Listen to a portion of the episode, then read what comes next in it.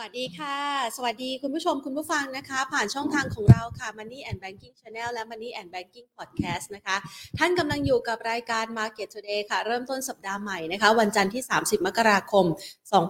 2566 นะคะแหมวันนี้นับ นับนับถูกแล้วเพราะว่าเมื่อเช้านับผิดไปนะคะเมื่อเช้าเราเริ่มต้นนะคะ วันทำการในตลาดโซนเอเชียนะคะบรรยากาศการซื้อขายก็ถือได้ว่าคึกคักนะคะ เพราะว่าตลาดโดยส่วนใหญ่เนี่ยคาดหมายกันว่าเฟดน่าจะมีการชะลอการขึ้นอัตราดอกเบี้ยอย่างจากที่เดินหน้าเร่งเครื่องกันมานะคะ ตั้งแต่ช่วงปี 2565 เพื่อจัดการกับแนวโน้มอัตราเงินเฟ้อที่เร่งตัวสูง ขึ้นนะคะ ซึ่งก็คาดการณ์กันว่าเดี๋ยวการประชุมในสักประมาณต้นปีนี้เนี่ยน่าจะมีการลดคันเร่งในการขึ้นอัตราดอกเบี้ยกันนะคะ ก็ทำให้บรรยากาศการซื้อขายค่ะของตลาดหุ้นสหรัฐอเมริกานะคะ ตั้งแต่วันศุกร์ที่ผ่านมาก็สามารถเดินหน้าบวกได้นะคะ ในขณะเดียวกันค่ะ ก็เป็นการปรับตัวฟื้นตัวนะคะ จากระดับต่ำสุด ที่เคยทำไว้ในช่วงของปี 2565 ขึ้นมาค่อนข้างจะดีเลย หลังจากที่ตัวเลขเศรษฐกิจหลังๆ ของสหรัฐอเมริกานั้น ดูเหมือนว่าสะท้อนออกมานะคะ เจอภาวะเศรษฐกิจที่ชะลอตัวก็จริง แต่อาจจะถดถอยไม่รุนแรงนะคะทำให้นักลงทุนนั้นอาจจะรู้สึกเบาใจ ในขณะที่ตลาดโซนเอเชียวันนี้นะคะวันทำการแรกของตลาดหุ้นจีนด้วยค่ะ หลังจากที่หยุดยาวกันมาในช่วงเทศกาลตรุษจีนนะคะ บรรยากาศการซื้อขายก็อาจจะเริ่มกลับมาคึกคักกันแล้วนะคะ แล้วก็ตลาดหุ้นอื่น ๆ ก็อาจจะมีการเคลื่อนไหวที่สอดคล้องไปตามทิศทางของตลาดหุ้นสหรัฐอเมริกา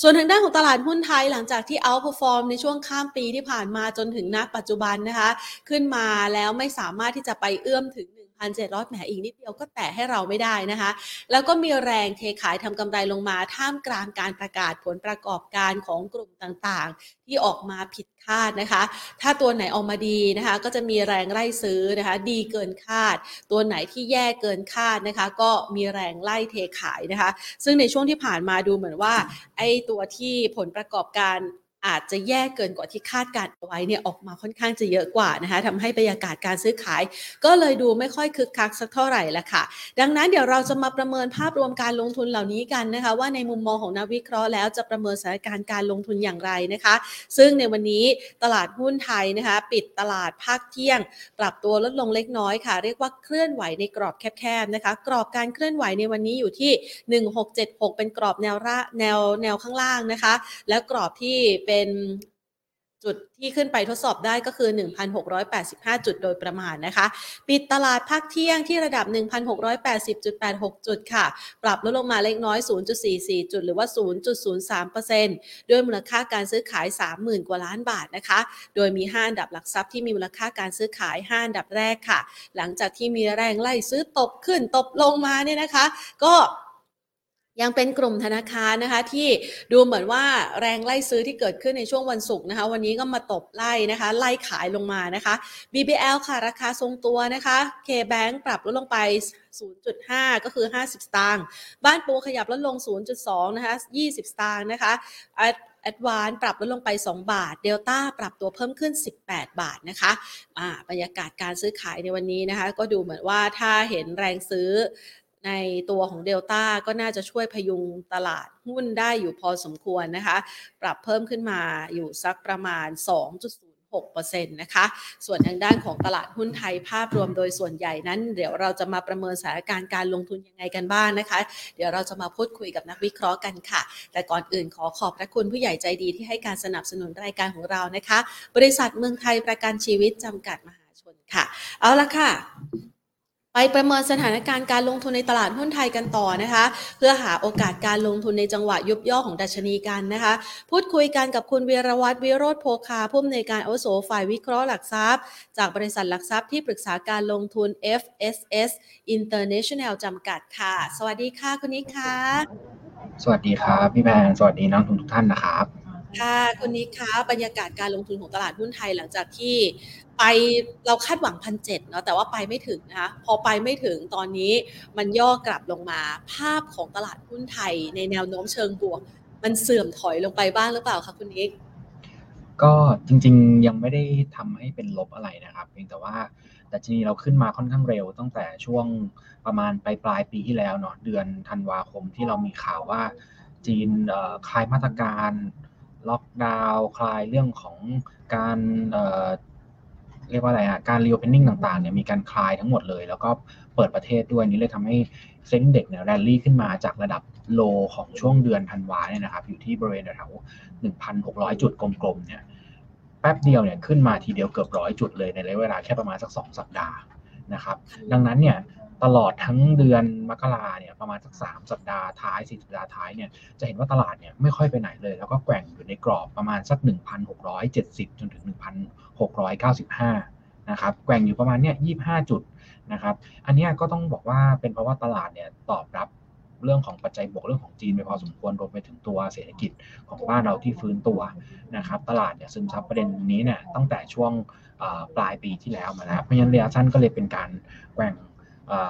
พักฐานนิดหน่อยนะครับแล้วก็สร้างฐานสะสมกำลังอยู่ในช่วงนี้นะครับ รอปัจจัยใหม่เข้ามา กับอีกประเด็นหนึ่งเนี่ยที่เราจะเห็นว่า เป็นปัจจัยที่อาจจะไม่ได้แบบเป็นบวกกับไทยโดยตรงนะครับแต่จะเป็นบวกกับภูมิภาคอื่นๆมากกว่าเนี่ยคือพอจีนเปิดประเทศใช่ไหมฮะโอเคแหละเม็ดเงินก็ไหลกลับไปหาตลาดหุ้นจีนบ้างนะครับ เรื่องของตัวสหรัฐเองนะที่เงินเฟ้อชะลอเฟดชะลอขึ้นดอกเบี้ยเนี่ยอันเนี้ยก็ทำให้เม็ดเงินเนี่ยกลับ เข้าไปหาหุ้นในกลุ่มที่เป็นหุ้น growth หรือว่าหุ้น tech ค่อนข้างเยอะ ซึ่งในส่วนของ SET Index เนี่ยเราไม่ได้มีหุ้นลักษณะเนี่ยที่เป็นหุ้น tech แบบ pure tech จริงๆ เหมือนกับต่างประเทศเนี่ยเยอะเท่ากับตลาดหุ้นเอเชียหลักอื่น อย่างเช่นเกาหลีหรือว่าไต้หวัน นะครับรวมถึงจีนด้วยเนี่ยเพราะฉะนั้นเนี่ยเลยทำให้ระยะสั้นบ้านเราก็เลยอาจจะแบบเหมือนเหมือนขาดคาตาลิสต์ใหม่ไปนิดนึงนะครับหลังจากที่เล่นเรียวเป็นนิ่งกันมาตลอดทั้งปีที่แล้วนะครับอันนี้คือสิ่งที่เกิดขึ้นในช่วงเดือนมกราที่ผ่านมา แต่ที่พี่แมนถามว่ามันทำให้เสียทรงแบบขาขึ้นหรือว่าดูเป็นลบไหมเนี่ยตลาดต้องบอกว่าพักน้อยมากนะฮะจาก 1695 ลงมา อย่างแย่ที่สุดวันพฤหัสที่แล้วเนี่ย ลงมาที่ 1667 เนี่ย ก็ยังไม่ได้หลุดจุด break out นะอันนี้ผมแชร์สไลด์ได้ใช่ไหมเดี๋ยวผมขอลองแชร์กราฟดูดีกว่านะครับว่า เนี่ยนะฮะถ้าดูจากเอ่อที่ที่แชร์บนหน้าจอเนี่ย คือจะเห็นว่ามันจะมีจุด break out ของเซตเนี่ย อยู่ประมาณสักสองรอบไปกันก็คือช่วงกลางปีที่แล้วนะ ช่วงประมาณวันที่ 31 ธันวาถึง 1 มิถุนากับช่วงเดือนกันยายนนะครับจะอยู่ประมาณเนี่ยฮะหนึ่งหกเจ็ดศูนย์หนึ่งหกหกห้า เซตเบรกขึ้นไปเนี่ยพักตัวลงมาเนี่ยยังไม่ได้หลุดแนวนี้เลยนะครับมีแต่ลงมาแตะแล้วเด้งเพราะฉะนั้นเนี่ยอันนี้เนี่ยมันจะท้อนว่าตรงนี้เป็นแนวรับแรกที่ค่อนข้างแข็งแรงพอสมควรนะครับแต่ในกรณีที่แบบว่าหลุดลงมาถามว่ามันแย่ไหม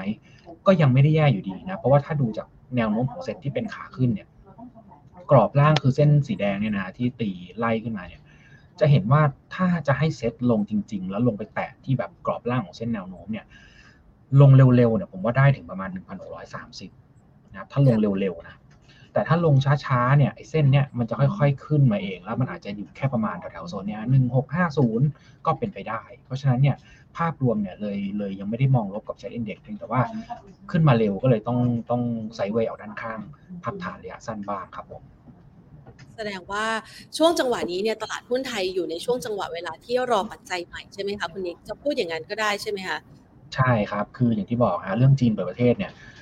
หนึ่งเดือนแล้วที่เรารับรู้ประเด็นนี้ แล้วก็เซตขึ้นมาร้อยจุด เพราะฉะนั้นเนี่ยซึมซับกับประเด็นนี้ไปแล้ว เรื่องของเฟดอย่างที่บอกคือเป็นเซนดิเมนต์บวกกับตลาดหุ้นทั่วโลก แต่ว่าปีที่แล้วที่เขาที่เขากลัวเงินเฟ้อกันเนี่ย จะเห็นว่าหุ้นไทยไม่ค่อยลงนะหุ้นที่ลงคือหุ้นอเมริกา โดยเฉพาะ NASDAQ ที่ลงแรง เพราะฉะนั้นพอกลับกันเนี่ยภาพกลับปุ๊บเนี่ย ตัวไหนขายเยอะก็กลับไปซื้อตัวนั้น แต่บ้านเราพอดีว่าปีที่แล้วบ้านเราให้ผลตอบแทนเรียกว่าแฟลตนะครับ ก็เลยไม่ได้มีแรงซื้อกลับเข้ามาเยอะเท่าไหร่นะอันนี้อันนี้อันนี้คือสิ่งที่เกิดขึ้นครับผมค่ะ จะขายก็ขายไม่หนักนะคะ แต่ว่าจะขึ้นเนี่ยรอปัจจัยใหม่ แต่ระหว่างรอปัจจัยใหม่เนี่ยกลายเป็นว่าไอ้ปัจจัยภายในประเทศที่เราคาดหวังการเกี่ยวเรื่องผลประกอบการออกมา มันไม่ค่อยสู้ดีสักเท่าไหร่ในมุมมองของคุณนิกมองยังไงคะเพราะว่ากลุ่มแรก ๆออกมา ก็มีจังหวะของการเทหรือว่าการขายหุ้นออกมาระเนระนาดเหมือนกันนะในช่วงจังหวะที่รู้ผลประกอบการของกลุ่มแรกนะคะครับ ก็ต้องบอกว่าอันนี้เป็นหนึ่งปัจจัยที่ตลาด จับตาแน่นอนนะครับ ในช่วงครึ่งหลังของเดือนมกราจนถึงตลอดทั้งเดือนกุมภานะเป็นช่วงของ e a r n i n g ็ season ไตรมาสที่4นะครับที่จะประกาศออกมากลุ่มแบงก์ออกมาเนี่ยเรียกว่าไม่ค่อยสวยนะครับแล้วก็ทำให้มีแรงเทขาย แต่ว่าสิ่งที่อยากย้ำนักลงทุนก็คือพอไปดูไส้ในของแต่ละแบงก์เนี่ยคือมันไม่ได้แย่ด้วยเหตุผลเดียวกันทุกแบงก์นะครับคือเป็นปัจจัยเฉพาะตัวของแต่ละแบงค์เพราะฉะนั้นเนี่ยเราจะเห็นว่าหุ้นแบงค์ลงมาเนี่ยจะไม่ได้ซึมอยู่ข้างล่างนะ หุ้นที่เรียกว่าลงมาแล้วปัจจัยที่ทำให้ให้กำไรมันต่ำกว่าคาดมันเป็นเหตุการณ์ เรียกว่าอาจจะเกิดขึ้นชั่วคราวเนี่ยจะเห็นว่าฟื้นตัวได้ค่อนข้างดีนะผมยกตัวอย่างแล้วกันนะเคแบงค์เนี่ยงบไม่ดีเพราะสำรองเยอะนะครับ BBL งบไม่ดี เพราะมีเรื่องของขาดทุนจากการตี fair value ของเครื่องมือทางการเงิน ซึ่งอันเนี้ยมันค่อนข้างชัดเจนว่ามันอาจจะพลิกกลับมาเป็นบวกได้ในไตรมาสหน้า มันอยู่ที่โมเมนตัมของตัว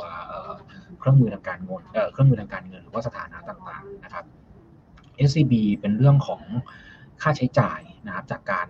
transformation องค์กรของเขานะครับ KKP ก็เป็นประเด็นเรื่องของการตั้งสำรองตัวตลาดทุนก็คือหรือว่า case MORE นั่นแหละถ้าพูดกันง่ายๆ เพราะฉะนั้นเนี่ยจะเห็นว่าไม่มีตัวไหนที่เหตุผลเดียวกันเลยนะครับ เพราะฉะนั้นเนี่ยมันก็เลยประเมินได้ว่ากำไร Q4 ของแบงค์ที่แย่เนี่ยแย่จากปัจจัยที่เรียกว่าไม่ได้เป็นปัจจัยที่อาจจะต้อง concern มากสักเท่าไหร่ ยกเว้นตัวที่ดูอาจจะต้องดูน่า concern นิดนึงเนี่ยก็คือ K-Bank นะครับที่มันแย่จากการตั้งสำรอง แต่ตัวอื่นๆเนี่ย รายได้ดอกเบี้ยดีมากนะครับสำรองก็ทยอยปรับลง เพราะฉะนั้นเนี่ยภาพรวมเนี่ยเลยทำให้แบงก์เนี่ยเริ่มที่จะฟื้นตัวกลับขึ้นมาได้บ้าง ทีนี้เนี่ย real sector ที่ออกมาเนี่ยตัวที่ออกมาเร็วนะดันอยู่ในกลุ่มที่ไม่ดีนะครับก็คือปิโตเคมีเนาะก็คือ SC SCGP SCC นะครับเป็น 2 ตัวที่ดันอยู่ในอยู่ในกลุ่มที่ตลาดไม่ได้คาดกำไรดีอยู่แล้ว แต่ว่าดันออกมาแย่กว่าคาดอีกนะครับเลยทำให้ ใช่ฮะเลยทำให้ระยะสั้นเนี่ยมันเลยแบบดูขาด catalyst แล้วก็อาจจะทำให้นักลงทุนเนี่ยไม่มั่นใจกับ sector อื่นนะครับ แต่ว่าถ้าเราลองประเมินเป็นราย sector เนี่ยถ้าเอา sector ที่เราแบบแนะนำกันบ่อยๆนะครับพวก reopening พวก domestic เนี่ยอย่างเช่น พวกค้าปลีกโรงแรมนะครับโรงพยาบาลสายการบินและพวกเนี้ยผมว่าน่าจะเห็นการฟื้นตัวที่ค่อนข้างชัดทั้งหมดนะครับ อันนี้คือ sector ที่เรามองว่าน่าจะดี นะครับแล้วก็หุ้นในเซกเตอร์พวกนี้ก็จะเห็นว่ายังยังสามารถที่จะยืนได้ค่อนข้างแข็งอยู่นะครับอาจจะมีแรงขายทำกำไรมีแรงพักมาบ้าง แต่ว่าพักค่อนข้างจำกัด แล้วก็จะสามารถฟื้นตัวสลับได้อยู่ตลอดนะครับอันนี้คือคือสิ่งที่เกิดขึ้น ช่วงนี้ก็อาจจะต้องยังลุ้นว่าอาจจะต้องรอนิดนึงนะครับรอดูรอดูงบก่อนว่า Q4 ออกมาแล้วภาพรวมเนี่ยมันมันฟื้นได้ตามที่คาดหรือเปล่า นะครับแล้วก็รอปัจจัยใหม่ในเรื่องของตัวตัวภาพเศรษฐกิจโลกด้วยนะที่ต้องดูว่าจะชะลอเร็วหรือไม่เร็วจะ recession ไหมเพราะว่าเงินเฟ้อเราเห็นอยู่แล้วว่า มันชะลอตัวลงมานะครับ แล้วก็ผมคิดว่าในช่วง Q1 หรือ Q2 เนี่ยตัวเลขเศรษฐกิจรายเดือนที่ออกมาเนี่ยคนอาจจะโฟกัสเงินเฟ้อน้อยลงนะครับแล้วก็ไปโฟกัสกับตัวเลขที่เป็นตัวเลขการเติบโตมากขึ้นนะครับ ค่ะ อย่างที่คุณนิกว่าไว้นะครับว่าตอนนี้เนี่ยเรา ก็คาดหวังงบบริษัทจดทะเบียนจะมาเป็นตัว catalyst นะคะในการที่จะผลักดันราคาหุ้นในกลุ่มต่างๆ แต่ปรากฏว่าไอ้กลุ่มที่ออกมาก่อนหน้าเนี่ยมันคือถูกคาดหวังไว้อยู่แล้ว ว่ามันจะไม่ดีเนี่ยนะคะ แสดงว่าฟังแบบนี้มันก็จะมีบางกลุ่มที่ถูกคาดหวังว่าจะออกมาดีใช่ไหมคะในมุมมองทำเอาไว้ใช่ฮะคือยกตัวอย่างหน่อยสิคะคือคือ sector ที่คาดว่าจะออกมาดีเนี่ยก็เป็น sector ที่เราเล่าไปเมื่อสักครู่นะคือ sector ที่เกี่ยวข้องกับการเปิดเมือง อันนี้น่าจะออกมาดี ทั้งหมดเลยนะทั้งค้าปลีกทั้งท่องเที่ยวนะครับอันนี้คือ sector หลักๆ ที่คาดว่าจะออกมาดี ส่วน sector ที่ตลาดคาดว่าจะออกมาแล้ว ไม่น่าจะดีเท่าไหร่อยู่แล้วเนี่ยก็จะเป็นพวก global play เช่น พวกส่งออกทั้งหลายคือส่งออกเนี่ยมันมี 2 ประเด็นคือ Q4 มันเป็น low season ของการส่งออกด้วยนะครับกับประเด็นที่2คือค่าเงินบาทที่มันแข็งขึ้นมานะครับเพราะฉะนั้น sector ที่เกี่ยวข้องกับการส่งออกการค้าพวกกลุ่มเรือค่าระวางเรือลงอันนี้พวกนี้จะออกมาไม่ดี นะตลาดคาดว่าจะออกมาไม่ค่อยดีเท่าไหร่อยู่แล้วเพราะฉะนั้นเนี่ยภาพรวมเนี่ย Q4 เนี่ยมันเลยจะค่อนข้างผสมผสมกันนิดนึงนะคือถ้าดูภาพรวมที่เราประเมินเนี่ยในแง่ของ Q on Q เนี่ย Q4 กำไรอาจจะฟื้นตัวได้ประมาณหนึ่งประมาณสัก7%นะครับซึ่งหลักๆเนี่ยที่จะฟื้น Q on Q เนี่ยมันน่าจะมาจากกลุ่มพลังงานนะครับคือด้วยความที่พลังงานเป็นเซกเตอร์ใหญ่เนี่ยพอพลังงานฟื้นเนี่ยมันเลยจะมันเลยจะเรียกว่า ทำให้กำไรในภาพรวมเนี่ยมันจะดูค่อนข้างโอเคนะครับแต่ที่พลังงานฟื้นได้หนึ่งคือ น้ำมันดิบเริ่มที่จะแบบทรงๆได้ ค่าการกลั่นดีขึ้น แล้วก็ตัวบาทแข็งนะบาทแข็งเนี่ยจะทำให้กลุ่มพลังงานโดยเฉพาะโรงไฟฟ้าเนี่ยจะมีพวกกำไรจากอัตราแลกเปลี่ยนเข้ามานะครับ แต่ถ้าตัดตัวพลังงานออกไปเนี่ยก็ต้องบอกว่าภาพเนี่ยมันจะค่อนข้าง mix นะครับอย่างที่บอกคือมันจะเรียกว่าไม่ได้ฟื้นตัวทุก sector นะครับ ไปในทิศทางเดียวกัน sector ที่เกี่ยวข้องกับเศรษฐกิจโลก อันเนี้ยจะดูไม่ค่อยดี แต่ในประเทศเนี่ยยังไงก็ยังดูดีต่อนะครับค่ะแสดงว่าในช่วงเวลานี้เนี่ยถ้าเราจะเลือกกินกำไรเราสามารถที่จะดักทางเอาไว้ก่อนได้ไหมคะสำหรับกลุ่มต่างๆที่คุณนิกว่าไว้เนี่ยอย่างค้าปลีกท่องเที่ยวหรือว่าพลังงานอย่างนี้ยค่ะคุณนิกแนะนำยังไงคะหรือว่าจริงๆมันก็เป็นตัวที่เขาเล่นกันจนกระครับผทั่งมราคามาไกลแล้วเหมือนกัน ใช่ ใช่ฮะ คือหนึ่งคือราคาก็ขยับขึ้นมาขึ้นเยอะ ถามว่าเก่งได้ไหมผมว่า ผมว่าเก่งได้เพียงแต่ว่าอาจจะต้องเลือกตัวสักนิดนึง แล้วก็ต่อราคานิดนึงนะครับ รอซื้อช่วงตลาดพักตัวนะครับ จะเป็นจังหวะที่ดีกว่า เพราะว่าเราก็เราก็เห็นค่อนข้างชัดว่าพอตลาดขึ้นไปโซนแบบใกล้ๆพันเจ็ดปุ๊บเนี่ยจะเริ่มมีแรงขายเอาไว้แล้ว เพราะฉะนั้นเนี่ยเราไปรอ ย่อซื้อที่โซนด้านล่างก็ได้นะอย่างเช่น ตอนเส้นเด็กลงมาที่บริเวณแถวสักหนึ่งหกห้าหนึ่งหกเจ็ดศูนย์แบบเนี้ยโอเค เราเข้าไปเก็งกำไรได้นะครับ ส่วนพลังงานเนี่ย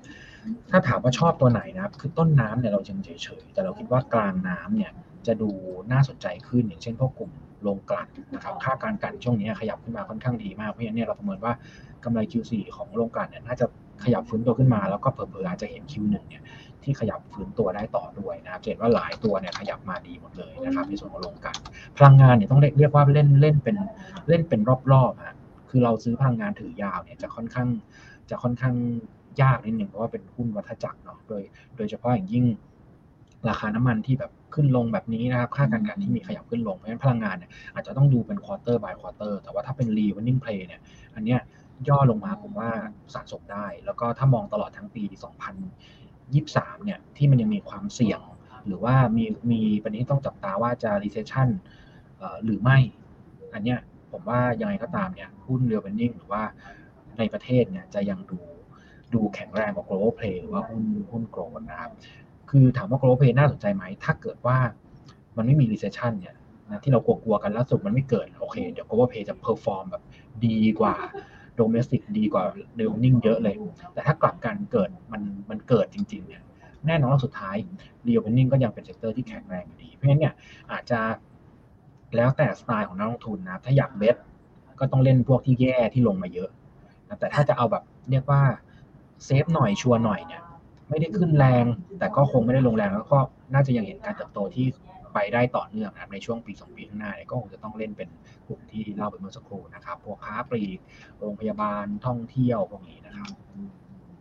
เดี๋ยวเดี๋ยวในช่วงท้ายเนี่ยนะคะ จะให้คุณนิกช่วยสแกนหาให้หน่อยเพราะว่าตาม ตามหัวข้อวันนี้เนี่ยนะคะ จะขอให้คุณนิกมาช่วยสแกนหาหุ้นสะสมพลังนะคือลงมาแล้วเนี่ยอยู่ในช่วงของการสะสมพลังรอการขึ้นรอบใหม่นะคะเดี๋ยวคุณท่านใดนะคะสนใจเดี๋ยวรอนะคะ ทีนี้ไปสอบถามกันต่อค่ะคุณนิกคะในช่วงที่ผ่านมาเนี่ยนะคะ อย่างที่คุณนิกว่าไว้ว่าไอ้ global pay เนี่ยโดยเฉพาะอย่างยิ่ง ออกไม่ค่อยสู้ดีสักเท่าไหร่ ไหนจะเจออุปสงค์ต่างประเทศที่ชะลอตัวลงไปนะคะ ไหนจะเจอเงินบาทที่แข็งค่าพอพูดถึงเงินบาทแข็งค่า มันมีจุดได้เปรียบเสียเปรียบอยู่แล้วนะคะ ถ้าหากว่ามองกลับเข้ามามันมีกลุ่มที่ได้เปรียบจากค่าเงินบาทแข็งค่าบ้างไหมคะครับผม คือกลุ่มที่ได้ประโยชน์จากค่าเงินบาทแข็งค่าของบ้านเราเนี่ย มันจะเห็นไม่ชัดนะครับ ในแง่ของถ้าเรานึกว่าแบบหุ้นในตลาดตัวไหนที่แบบ นำเข้าสินค้ามาแล้วขายเลยเนี่ยมันจะเห็นไม่ค่อยชัดมันอาจจะมีกลุ่มขายสินค้าไอทีพวกเนี้ยนะฮะที่แบบว่าโอเคนำเข้ามาเป็นชิ้นเต็มๆแล้วก็แล้วก็ขายเลย แต่ส่วนใหญ่เนี่ยบ้านเราเนี่ยสิ่งที่นำเข้ามาเนี่ยจะเป็นวัตถุดิบนะฮะเป็นสินค้าแบบเอ่อกึ่งสำเร็จรูปนะครับ ซึ่ง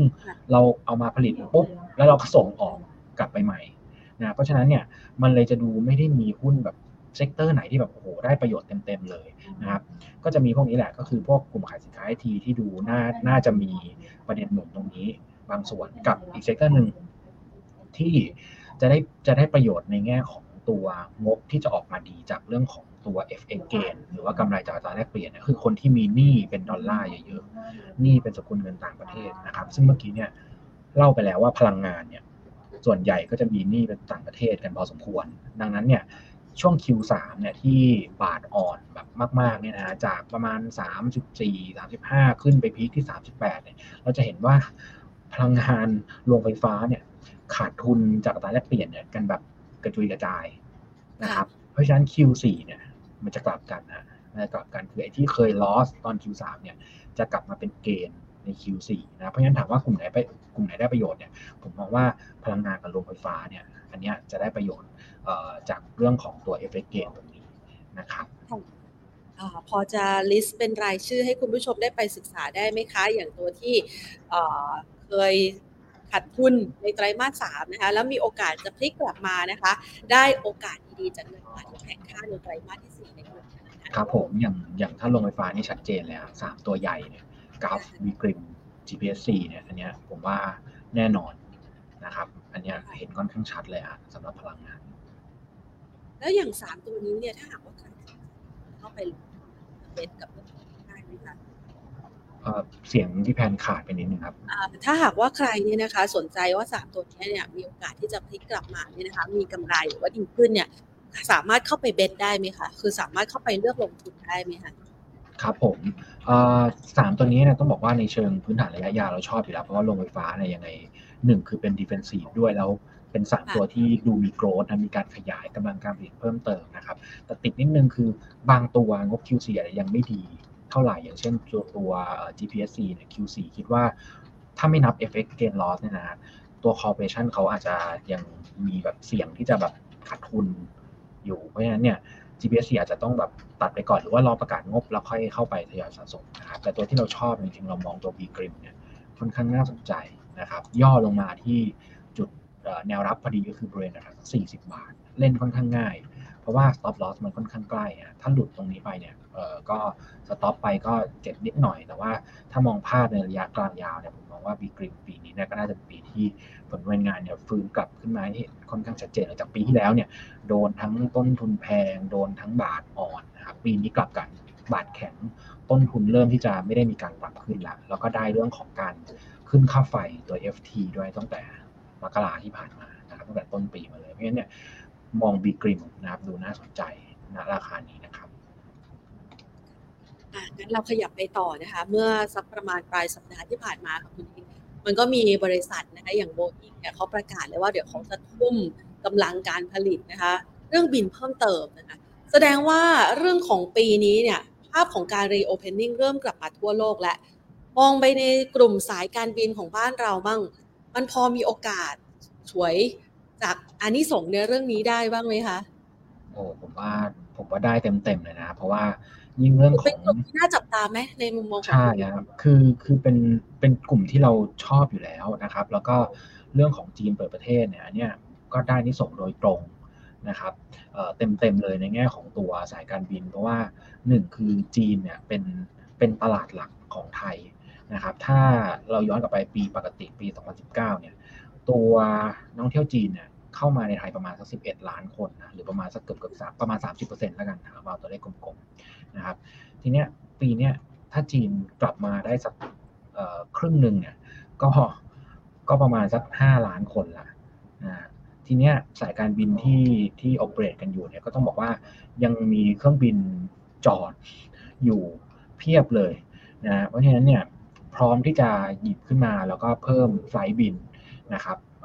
ให้สอดรับกับดีมานของจีนที่จะเดินทางระหว่างประเทศกันมากขึ้นครับผมก็เลยคิดว่าสายการบินค่อนข้างน่าสนใจนะครับกับอีกอันนึงคือบาทที่แข็งขึ้นมาเนี่ยจริง ๆ ก็ช่วยเขาเหมือนกันในแง่ของตัวราคาน้ำมันนะครับคือราคาน้ำมันเนี่ยหนึ่งก็คือโชคดีคือ Q4 นะราคาน้ำมันลงนะจริงๆน้ำมันลงแต่ Q3 นะ Q4 เริ่มแบบทรงๆผ่อนๆลงมา Q1 ก็ทรงๆนะถ้าดูแบบ เวทเท็กซัสก็จะ80 เหรียญ ถ้า Brent ก็สัก 85 เกือบ 88 ประมาณนี้คือมันลงมาจากช่วง peak ที่ขึ้นไปเป็นร้อยกว่าเนี่ยคือข้อดีอันดับที่1นะครับอันดับที่ 2 คือบาทแข็งเนี่ยแปลว่าซื้อน้ำมันได้ถูกลงนะครับเพราะฉะนั้นเนี่ยปีนี้ผมว่าสายการบินเนี่ยดีทั้งในแง่ของบรรทัดบนคือ top line ที่มีดีมาที่ฟื้นกลับตัวต้นทุนนะครับที่ไม่ได้มีแรงกดดันเพิ่มจากตัวราคาน้ำมันนะครับ แล้วสายการบินของเราเนี่ยราคามันก็วิ่งมาค่อนข้างดีนะ ตั้งแต่ช่วงที่ยังไม่ทันเปิดบินได้ แต่พอคาดหวังเกี่ยวกับโควิดเนี่ยนะคะ คลี่คลายมันก็วิ่งมาต่อเนื่องนะคะ มาตอนนี้เนี่ยเราจะมีจุดสังเกตในการเลือกสายการบินที่เป็นหุ้นที่จดทะเบียนอยู่ในตลาดหุ้นไทยยังไงบ้างคะคุณเอกช่วยให้ไอเดียไว้หน่อยสิคะครับผมจริง ๆ มันก็เหลืออยู่ไม่กี่ตัวนะะตัวที่เรา cover จริงๆก็มี 2 ตัวก็คือ AAV กับ BA นะครับคืออันนี้มันจะเลือกค่อนข้าง จะเรียกว่าอะไรดี เลือกค่อนข้างยากนิดนึงเพราะว่ามันมีปัจจัยบวกกับลบกันคนละแบบนะครับ ถ้าจะเอาเลือกแบบเล่นประเด็นจีนตรงๆเนี่ย AAV เนี่ยตรงกว่านะครับ AAV เนี่ยตรงเพราะว่าก่อนหน้าที่จะมีโควิดเขาก็มีไฟบินไปจีนเนี่ยเยอะกว่านะครับ เพียงแต่ว่าระหว่างที่รอนักท่องเที่ยวรอการฟื้นตัวให้กลับสู่ระดับปกติเนี่ย BA เนี่ยจะเป็นคนที่กลับมามีกำไรได้เร็วกว่านะครับ เพราะว่า BA เนี่ยมีธุรกิจ recurring อื่น นะครับที่มา support อยู่ในช่วงนี้ อย่างเช่นพวก ground service นะครับพวก catering นะแล้วเขาก็มีเรียกว่ามีมีการถือหุ้นในในตัวธุรกิจอื่น ๆ เลยในในเครือของเขาอย่างเช่นถือหุ้นใน BDMs อย่างเงี้ยก็จะมีปันผลจาก BDMs เข้ามาช่วยเพราะฉะนั้นเนี่ย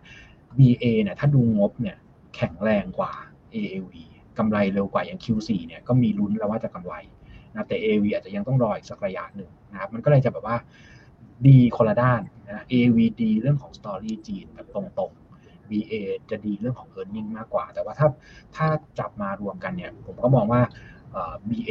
นะครับถ้าเลือกของตัวนี้เราเราชอบ BA มากกว่าเออเรามองราคาเป้าหมายเอาไว้สักประมาณเท่าไหร่คะ BA เราให้ราคาเป้าหมายอยู่ที่ 18 บาทครับ เอาไว้ได้ในการเลือกลงทุนกันนะคะ เพราะว่าช่วงนี้เนี่ยเชื่อว่าหลายๆคนอยากจะจองตั๋วเครื่องบินไปเที่ยวได้ซ้ำไปนะคะ ไม่ว่าจะในหรือนอกประเทศนะคะอะทีนี้เราเห็นภาพนะคะค่อนข้างจะครบถ้วนแล้วล่ะนะคะจากปัจจัยต่างๆ เหลืออีกเรื่องหนึ่งค่ะคุณนิก เรื่องของการเลือกตั้ง เรื่องของการเลือกตั้งเนี่ยหลังๆ มาก็เริ่มคึกคักนะคะ เรามองพัฒนาการในเรื่องนี้ที่จะเป็นผลพวงต่อตลาดหุ้นไทยต่อจากนี้ยังไงบ้างคะคือ ก็ต้องบอกว่ามันก็น่าจะใกล้เข้ามาแล้วนะครับ คือค่ะเราก็มองว่าไม่ไม่รู้ว่ากุมภาจะมียุบสภาหรือไม่ยุบสภาเอ่อยังไง เพราะว่ากฎหมายลูกออกมาหมดแล้วนะครับ แล้วก็ในส่วนของมันจะติดนิดนึงคือติดเรื่องกกตที่เขาบอกว่าจะต้องไปแบ่งเขตใหม่ขอเวลาสักระยะหนึ่งแล้วก็มีข่าววันนี้ว่าอาจจะยุบสภาต้องเป็นเดือนมีนาแต่ว่าผมว่าก็เอ่อให้ไว้แล้วกันว่า คือถ้าสมมุติว่าไม่ยุบในเดือน ในเดือนกุมภาเนี่ย มีนาจะยุบหรือไม่ยุบเนี่ย ไม่ค่อยมีผลเท่าไหร่ เพราะว่าวาระของของคอรมอเนี่ย หรือว่ารัฐบาลชุดเนี้ยมันจะหมดช่วงประมาณปลายเดือนมีนาอยู่แล้วแล้วก็เลือกตั้งเนี่ย เดิมทีมันวันที่เจ็ดใช่ไหมเจ็ดพฤษภาไหมถ้าผมจำไม่ผิดนะขอไปถ้าจำวันผิดนะมันประมาณต้นๆเดือนพฤษภาเนี่ยคือถ้ามีนาแล้วยุบกับยุบเนี่ย มันก็บวก 45 บวก6ถึง 60 วันถูกไหมฮะ ที่จะเลือกเพราะฉะนั้นเนี่ยมีนา แล้วก็บวก45ถึง60เนี่ยมันก็มันก็อาจจะปลายเมษาต้นพฤษภาคือมันแทบจะไม่ต่างกับไม่ยุบเลย แต่ถ้ายุบในเดือนกุมภาเนี่ยถามว่ามันจะมีอีเวนต์อะไรให้เขาอาจจะยุบเนี่ย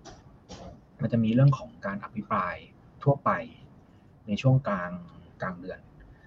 ซึ่งอภิปรายทั่วไปทุกคนก็น่าจะทราบกันอยู่ว่าก็มันอาจจะมีมันก็อาจจะมีเรื่องไม่ดีเอามาเล่าในสภาอะไรเงี้ยอาจจะทำให้ กระทบคะแนนนิยมของของรัฐบาลปัจจุบันนะครับดังนั้นเนี่ยเราก็เลยคิดว่าก็เป็นไปได้ที่เดือนนี้อาจจะมีผลในการอาจจะมีการยุบสภาเกิดขึ้นก็ได้ แล้วก็ถ้าเกิดว่ายุบเดือนนี้เนี่ยบวก 60 วัน ก็จะไปเลือกกันประมาณสักเดือนเมษาก็อาจจะเร็วกว่าที่เร็วกว่าที่กำหนดการเดิมของกกตสักประมาณ 2 สัปดาห์ 3 สัปดาห์เป็นไปได้ นะครับ แต่ทีเนี้ยถ้าพูดถึงเรื่องสถิติเนี่ยหลายท่านน่าน่าจะเคยได้ยินเลยนะครับเพราะว่าจริงๆเราพูดกันเรื่องเลือกตั้งมาเนี่ยตั้งแต่ช่วงปลายปีที่แล้วต้นปีนี้แล้วว่าปกติก่อนเลือกตั้งหุ้นมักจะขึ้นนะครับเฉลี่ย 5 ครั้งหลังสุดเนี่ยขึ้น 3 เดือนล่วงหน้านะสมมุติว่าถ้าเราคิดว่าเลือกเดือนเมษา ก็คือต้องนับตั้งแต่เดือนมกราถูกไหมครับบวกไป 3 เดือนเนี่ยแปลว่าตั้งแต่มกราถึงเมษาหุ้นต้องขึ้นประมาณ 3%ถ้าอิงสถิติ 5 ครั้งย้อนหลัง แต่ถ้าเอาแบบ 2 ครั้งที่ใกล้ใกล้หน่อยนะ ซึ่งก็ไม่ใกล้นะก็คือปี 2017 กับ 2016 เนี่ยเอ่อมันจะบวกประมาณสัก 2%นิดๆนะครับ ดังนั้นเนี่ยถ้าเราลองเออดูระดับ SET Index เดือนมกรานะสมมุติว่าเราคิดว่าเลือกตั้งเมษานะ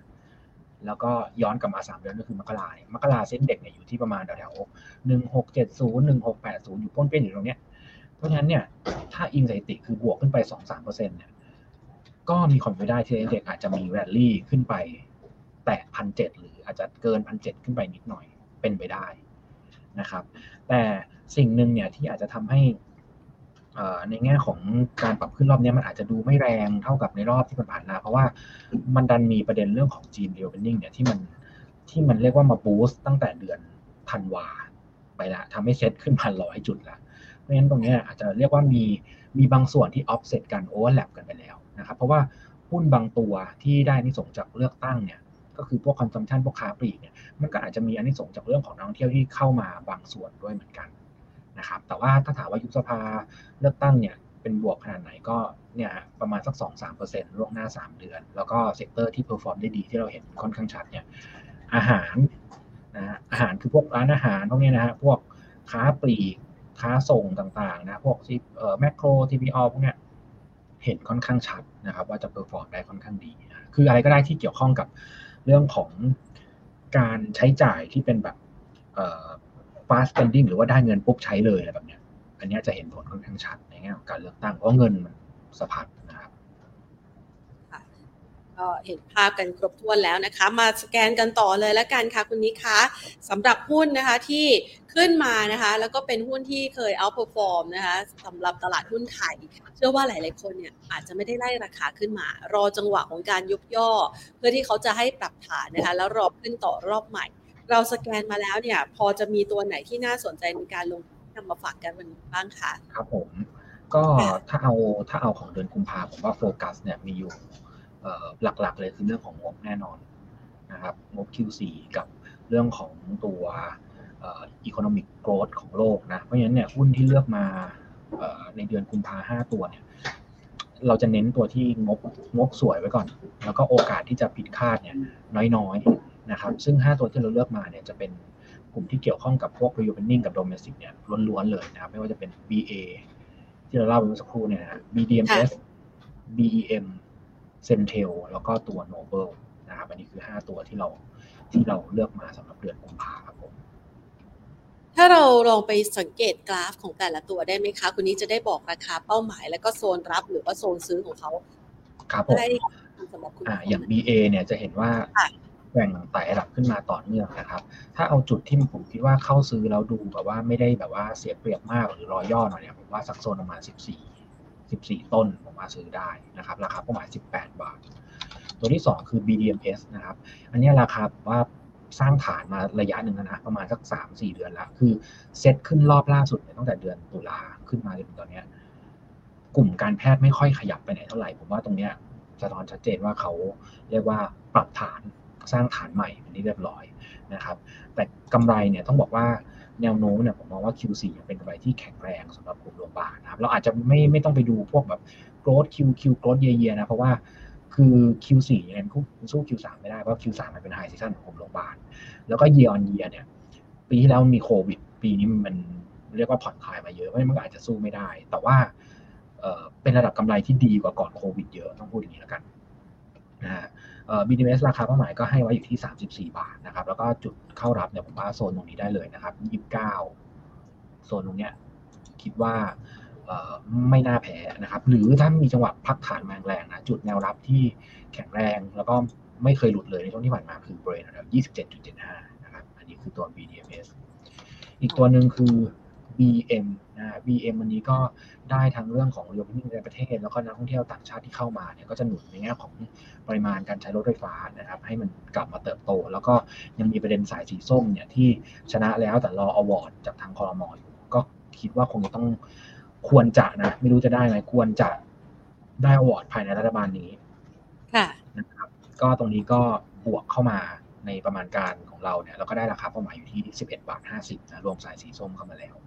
นะครับ ตัวที่ 4 จะเป็นเซนเทลนะเซนเทลนี้ก็ค่อนข้างตรงไปตรงมานะฮะก็คือโรงแรมฟื้น ร้านอาหารฟื้นนะครับเป้าก็ 58 บาท ส่วนแนวรับเนี่ยอยู่ที่บริเวณแถวๆสัก 50นะฮะแล้วก็สุดท้ายนะเป็น property ก็คือตัว Noble นะ Noble เนี่ยเอ่อราคาเนี่ยขึ้นมาเยอะนะครับ แล้วก็ผมว่ารอจังหวะพักๆลงมานะสักโซนประมาณระดับสักห้าบาทห้าสิบนะครับเอันนี้แนวแรกนะแนวย่อยนะครับ ถ้าเกิดว่าหลุดลงมาอีกเนี่ยก็จะมีฐานถัดไปอยู่ที่บริเวณระดับสักห้าบาทยี่สิบผมว่าโซนตรงนี้เก็บได้เลยสำหรับตัว Noble ปีนี้จะเป็นปีที่ Noble เนี่ยกำไรน่าจะโต เรียกว่าอาจจะถูกที่สุดในกลุ่ม property เพราะว่าช่วงปีปีสองปีก่อนเนี่ย property ตัวอื่นดี Noble ไม่ค่อยดีเพราะไม่มีโครงการโอนแต่โครงการเขาจะมาเริ่มโอนหนักๆเนี่ยตั้งแต่ช่วงปลายปีที่แล้วแล้วแล้วก็ต่อเนื่องมาจนถึงปีนี้นะครับเพราะฉะนั้น Noble ปีนี้น่าจะเป็นปีที่ดี แล้วก็ปันผลเนี่ย ถ้าเอาของปี 2022 เนี่ยอาจจะได้ยิวสัก 4%เพราะว่าครึ่งแรกเขาขาดทุนครึ่งหลังเขากำไร แต่ถ้าปี 23 ที่จะกำไรเต็มๆทั้งปีเนี่ยยิวน่าจะ 8%นะครับที่ราคา ก็ให้โนเบิลไว้ตัวหนึ่งราคาเป้าหมายก็ 6 บาท 40 นะครับให้เอาไว้สำหรับคุณผู้ชมนะคะ อยากจะมองหาหุ้นเพื่อลงทุนกันในเดือนกุมภาพันธ์นะคะ แล้วก็เป็นช่วงจังหวะที่หุ้นปรับฐานลงมาแล้วนะคะ มีโอกาสที่จะวิ่งต่อนะคะ ทีนี้สอบถามค่ะเมื่อสักครู่นี้ได้ยินชื่อ หุ้นของคุณนิกแล้วเนี่ยนะคะ นึกถึงเรื่องหนึ่งวันนี้ วันนี้มันมีการประกาศนะคะของ JD.com ที่เขาจะอำลาเมืองไทยแล้วนะคะ ภาพรวมธุรกิจอีคอมเมิร์ซในประเทศไทยดูไม่ค่อยสู้ดีสักเท่าไหร่ ในกรณีแบบนี้เนี่ยมันมีหุ้นอะไรที่เกี่ยวข้องกับธุรกิจเหล่านี้ แล้วมันอาจจะมีผลกระทบไปด้วย พอมีบ้างไหมคะ เราได้ประเมินเอาไว้ยังไงบ้างคะคุณนิกคะคือก็ต้องบอกว่าเป็นธุรกิจที่แข่งขัน สูงพอสมควรอยู่แล้วนะในแง่ของตัวธุรกิจเนี่ยเอ่อแล้วก็ถ้าหายไปเจ้าหนึ่งเนี่ยคือคือด้วยความที่ปีนี้เนี่ยเป็นปีเป็นปีรีเวนนิ่งคนออกมานอกบ้านเนาะเพราะฉะนั้นเนี่ยในแง่ของการซื้อของออนไลน์มันก็อาจจะแบบแผ่วๆลงไปหน่อยนะครับ กลับมาซื้อออฟไลน์มากขึ้นด้วยเพราะฉะนั้นเนี่ยตัวที่อาจจะมีผลกระทบนะครับ ก็คืออาจจะเป็นตัวที่เกี่ยวข้องกับเรื่องของการขนส่งนะครับ พวก Delivery ต่างๆเนี่ยเนี่ยก็อาจจะมีอาจจะมีผลเหมือนกันว่าในแง่ของ volume การเติบโตเนี่ยมันอาจจะไม่ได้ไม่ได้แรงเท่ากับช่วงปี 2 ปีที่ผ่านมานะครับในขณะที่การแข่งขันของระดับเลเวลผู้ขนส่งเองเนี่ยก็ค่อนข้างที่จะยังรุนแรงอยู่เพราะฉะนั้นเนี่ยเราก็เลยอาจจะยังไม่ได้ชื่นชอบกลุ่มพวกนี้นะครับพวกเด็กพวกขนส่งพัสดุพวกนี้ครับแสดงว่าอ่านี่พอนึกได้ตัวหนึ่งนะอย่างเคอรี่นี่ราคาเขาก็ไหลลงมานะคะ จากก่อนหน้านี้ค่อนข้างเยอะ อันนี้ตัวนี้เราก็ ประเมินยังไงบ้างคะใช่พอจะเราแนะนำเป็นลักษณะ reduce อยู่ครับเพราะว่า Q4 ก็น่าจะยังขาดทุน แล้วก็ครึ่งแรกของปี23ก็น่าจะยังขาดทุนอยู่มาจากที่เคยเป็นเหมือนเอ่อเสียงพี่แพนหายครับขอไปขออภัยค่ะ จากที่เคยเหมือนแบบเป็นบริษัทที่เป็นยูนิคอร์นของประเทศไทยนะคะกลุ่มธุรกิจนี้พอพฤติกรรมผู้บริโภคเปลี่ยนนี่ก็ต้อง ค่อนข้างจะต้องระมัดระวังในเรื่องของการลงทุนพอสมควรใช่ครับคือ คือพอการแข่งขันมันแรงไม่จบเนี่ย มันก็เลยทำให้ต่อให้ปริมาณมันฟื้นมาขนาดไหนมันก็ยังไม่กำไรสักทีนะครับ แล้วก็เคอรี่ก็เคยบอกว่าจริงๆในไทยเนี่ย ควรจะมีผู้เล่นแค่สองรายก็พอ ซึ่งตอนนี้มันเกินอยู่นะครับ ตอนนี้มันเกินอยู่ก็เดี๋ยวคงจะเห็น คงจะเห็นพัฒนาการของอุตสาหกรรมในระยะถัดไปครับว่าใครจะเป็น ผู้อยู่รอดนะครับ อย่างหุ้นที่จดทะเบียนในตลาดหุ้นไทยเออคือตอนนี้พี่แพนนึกได้แค่เจ้าเดียวนะ มันมีตัวอื่น ๆ ที่เขาจดทะเบียนอยู่ด้วยไหมคะเออถ้าตัวหลักๆที่แบบยังอยู่ในหลักตอนนี้ก็ที่แบบว่าเป็นแบบว่าไซส์แบบระดับระดับประมาณเนี้ยผมว่าก็มีตัวเดียวครับที่เหลืออาจจะเป็นแบบว่ามีนิ่งหน่อยๆ อย่างเช่นแบบ JWD แต่ว่าเขาจะทำพวกแบบโคเชนทำอะไรเงี้ยซึ่งสัดส่วนไม่ได้เยอะผมว่าตัดออกไปก็ได้จริงๆตอนนี้มีตัวเดียวนะครับค่ะอะงั้นส อบถามนะคะคำถามให้คุณผู้ชมนะคะ คุณลูกเกดสอบถามเข้ามานะคะ บอกว่า OR เนี่ยไหลมาต่อเนื่องเลยนะคะ จะกลับไปที่ 26ถึง27 บาทได้ไหมคะคุณนิกผมว่าใช้เวลาคือตอนแรกผมก็คิดว่ามันต้องกลับมาดีได้แล้วนะ พวกปลายน้ำของน้ำมันแต่ปรากฏว่า Q4 เนี่ยอาจจะเห็นงบที่ไม่สวยนะถ้าดูเฉพาะธุรกิจน้ำมันเนี่ยอาจจะอาจจะทรงๆนะครับหรืออาจจะขาดทุนนิดหน่อยได้เลย เพราะว่า น้ำมันลงก็จริงแต่ว่าเขาเทางรัฐเขาเก็บเงินเข้ากองทุนน้ำมันนะมันเลยทำให้ค่าการตลาดของปั๊มเนี่ยมัน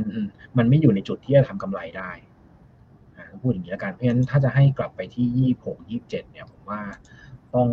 ต้องรอสักระยะหนึ่งเลยครับคือต้องรอทางผู้ประกอบการที่จะไปเข้าเข้าไปคุยกับกองทุนน้ำมันว่า เก็บระดับนี้เขาเขาไม่ไหวเขาอาจจะแบบ ไม่มีกำไรอะอืมก็เดี๋ยวต้องดูว่าจะมีการคุยมีการเจรจากัน แล้วก็จะเริ่มมีการปรับตรงเนี้ยได้จากเดือนไหน แต่ว่าผมว่า Q1 ก็ยังไม่ค่อยดี ถ้าจะดีอย่างเร็วผมว่าจะเป็นช่วง Q2 นะครับตัวต่อไปอ๋อนี่คุณผู้ชมบอกว่าตัวสบายเนี่ยเขาก็จะมาเล่นตลาดนี้เหมือนกันตลาดที่ที่ขนส่งส่งสินค้านะคะ delivery ใช่ไหมคะแต่เพิ่งเริ่มนี่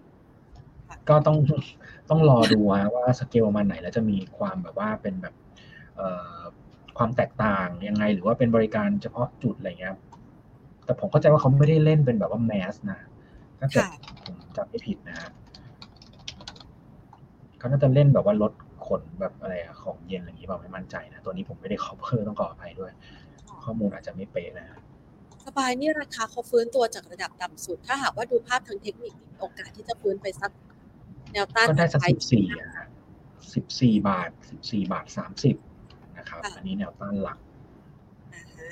ค่ะ ขยับไปต่อที่ JMT ค่ะ มีสิทธิ์ลงไปต่ำกว่า 50 บาทไหมคะ ต่ำกว่าเท่าไหร่นะครับห้าสิบ50 บาท ก็มีลุ้นนะ มีลุ้นนะ อาจจะมีเด้งสั้นๆก่อน อาจจะมีเด้งสั้นๆนะครับ ขึ้นไป คือถ้าเด้งไปแล้วมันไม่ผ่านห้าสิบแปดจุดห้านะฮะ ผมว่าก็ยังมีความเสี่ยงที่จะลงต่อ เพราะว่า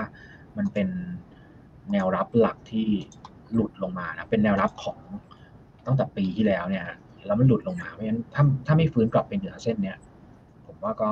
ยังเป็นลักษณะของการทยอยซึมตัว แล้วก็ถ้าเราลองตีเส้นที่เป็นเอ่อเส้นกดดาวเทรนเนี่ย มันก็ต้องบอกว่า แนวโน้มมันก็มีโอกาสที่จะทยอยแกว่งลงต่อเนื่องนะเนี่ยถ้าดูจากถ้าดูจากเส้นแนวโน้มเนี่ยมันก็อาจจะได้นะห้าสิบบาทค่ะ อาจจะได้คืออาจจะหลุดลงมาได้นะ ใช่ครับ อาจจะลงมาถึงห้าสิบบาทเราขยับไปต่อนะคะ ตัวซิงเกอร์ทุน23บาท อันนี้ออกแนวอันอนี้ดพทอนกันเลยครับคือพวกเดียวกัน อยากวะ พวกเดียวกันแล้วก็เอ่อ ค่ะ PE ก่อนหน้านี้สูงเหมือนกันนะครับ แต่ดูดูแล้วจะดูไม่แย่เท่านะ เพราะว่าหลังๆเนี่ยราคาเริ่มแบบมียืนยืนๆนะครับ ไม่มีนิวโลให้เห็นนะฮะเพ ราะฉะนั้นเนี่ยอาจจะยังพอลุ้นๆได้มากกว่า ขอยืนประมาณเนี้ยยี่สิบเจ็ดบาทไม่หลุดเนี่ยแล้วไซด์เวย์ออกด้านข้างไปสักระยะหนึ่งเนี่ยเดี๋ยวมันก็ทำให้อาจจะมีจังหวะฟื้นตัวได้แต่ว่าก็คงไม่ได้ไกลมากนะครับอาจจะได้สักประมาณ 30 จนถึงบริเวณแถวสามสิบเอ็ดตัว SCB SCB มองยังไงคะ SCB ก็จริง ๆ ไม่ได้เป็นแบงค์ที่เราชอบที่สุดในกลุ่ม นะครับ แล้วก็ราคามันก็สะท้อนออกมาตามนั้นนะว่า ในแง่ของตัวการฟื้นตัวมันก็ไม่ได้ชัดเท่ากับแบงค์อื่นหลังจากประกาศออกมา ปีนี้ก็คือน่าจะเป็นปีที่ดีขึ้นนะสำหรับ SCB แต่ว่าผมคิดว่ามันน่ามันอาจจะยังมีแบบค่าใช้จ่าย transformation องค์กรอีกอีกอีกบางส่วนอะคือคงยังไม่ได้ปีเดียวปุ๊บแล้วจบในทันทีนะครับก็คงอาจจะมีส่วนนี้อยู่เพราะฉะนั้นเนี่ยในแง่ของการเติบโตก็เอ่อเราคิดว่าอาจจะไม่ได้อาจจะไม่ได้เด่นเท่ากับแบงค์ใหญ่อื่นที่ เรียกว่าได้ประโยชน์จากดอกเบี้ยขาขึ้นเต็มๆ แล้วก็ลูกค้าเป็นเป็นภาคคอร์ปอเรทหรือว่าภาครัฐเยอะๆนะครับ ถ้าเอาแบงค์ที่ชอบเนี่ยจะเป็น BBL กับ KTB ซึ่ง BBL ก็ขึ้นมาค่อนข้างแรงไปแล้วนะครับกับ KTB ก็ไต่ระดับกลับขึ้นมาได้ค่อนข้างดีนะครับคุณผู้ชมบอกว่าอยากจะให้เจ้าภาพทุบแรงๆหน่อยครับ ที่รอนานแล้วเบื่ออยากทุบหุ้น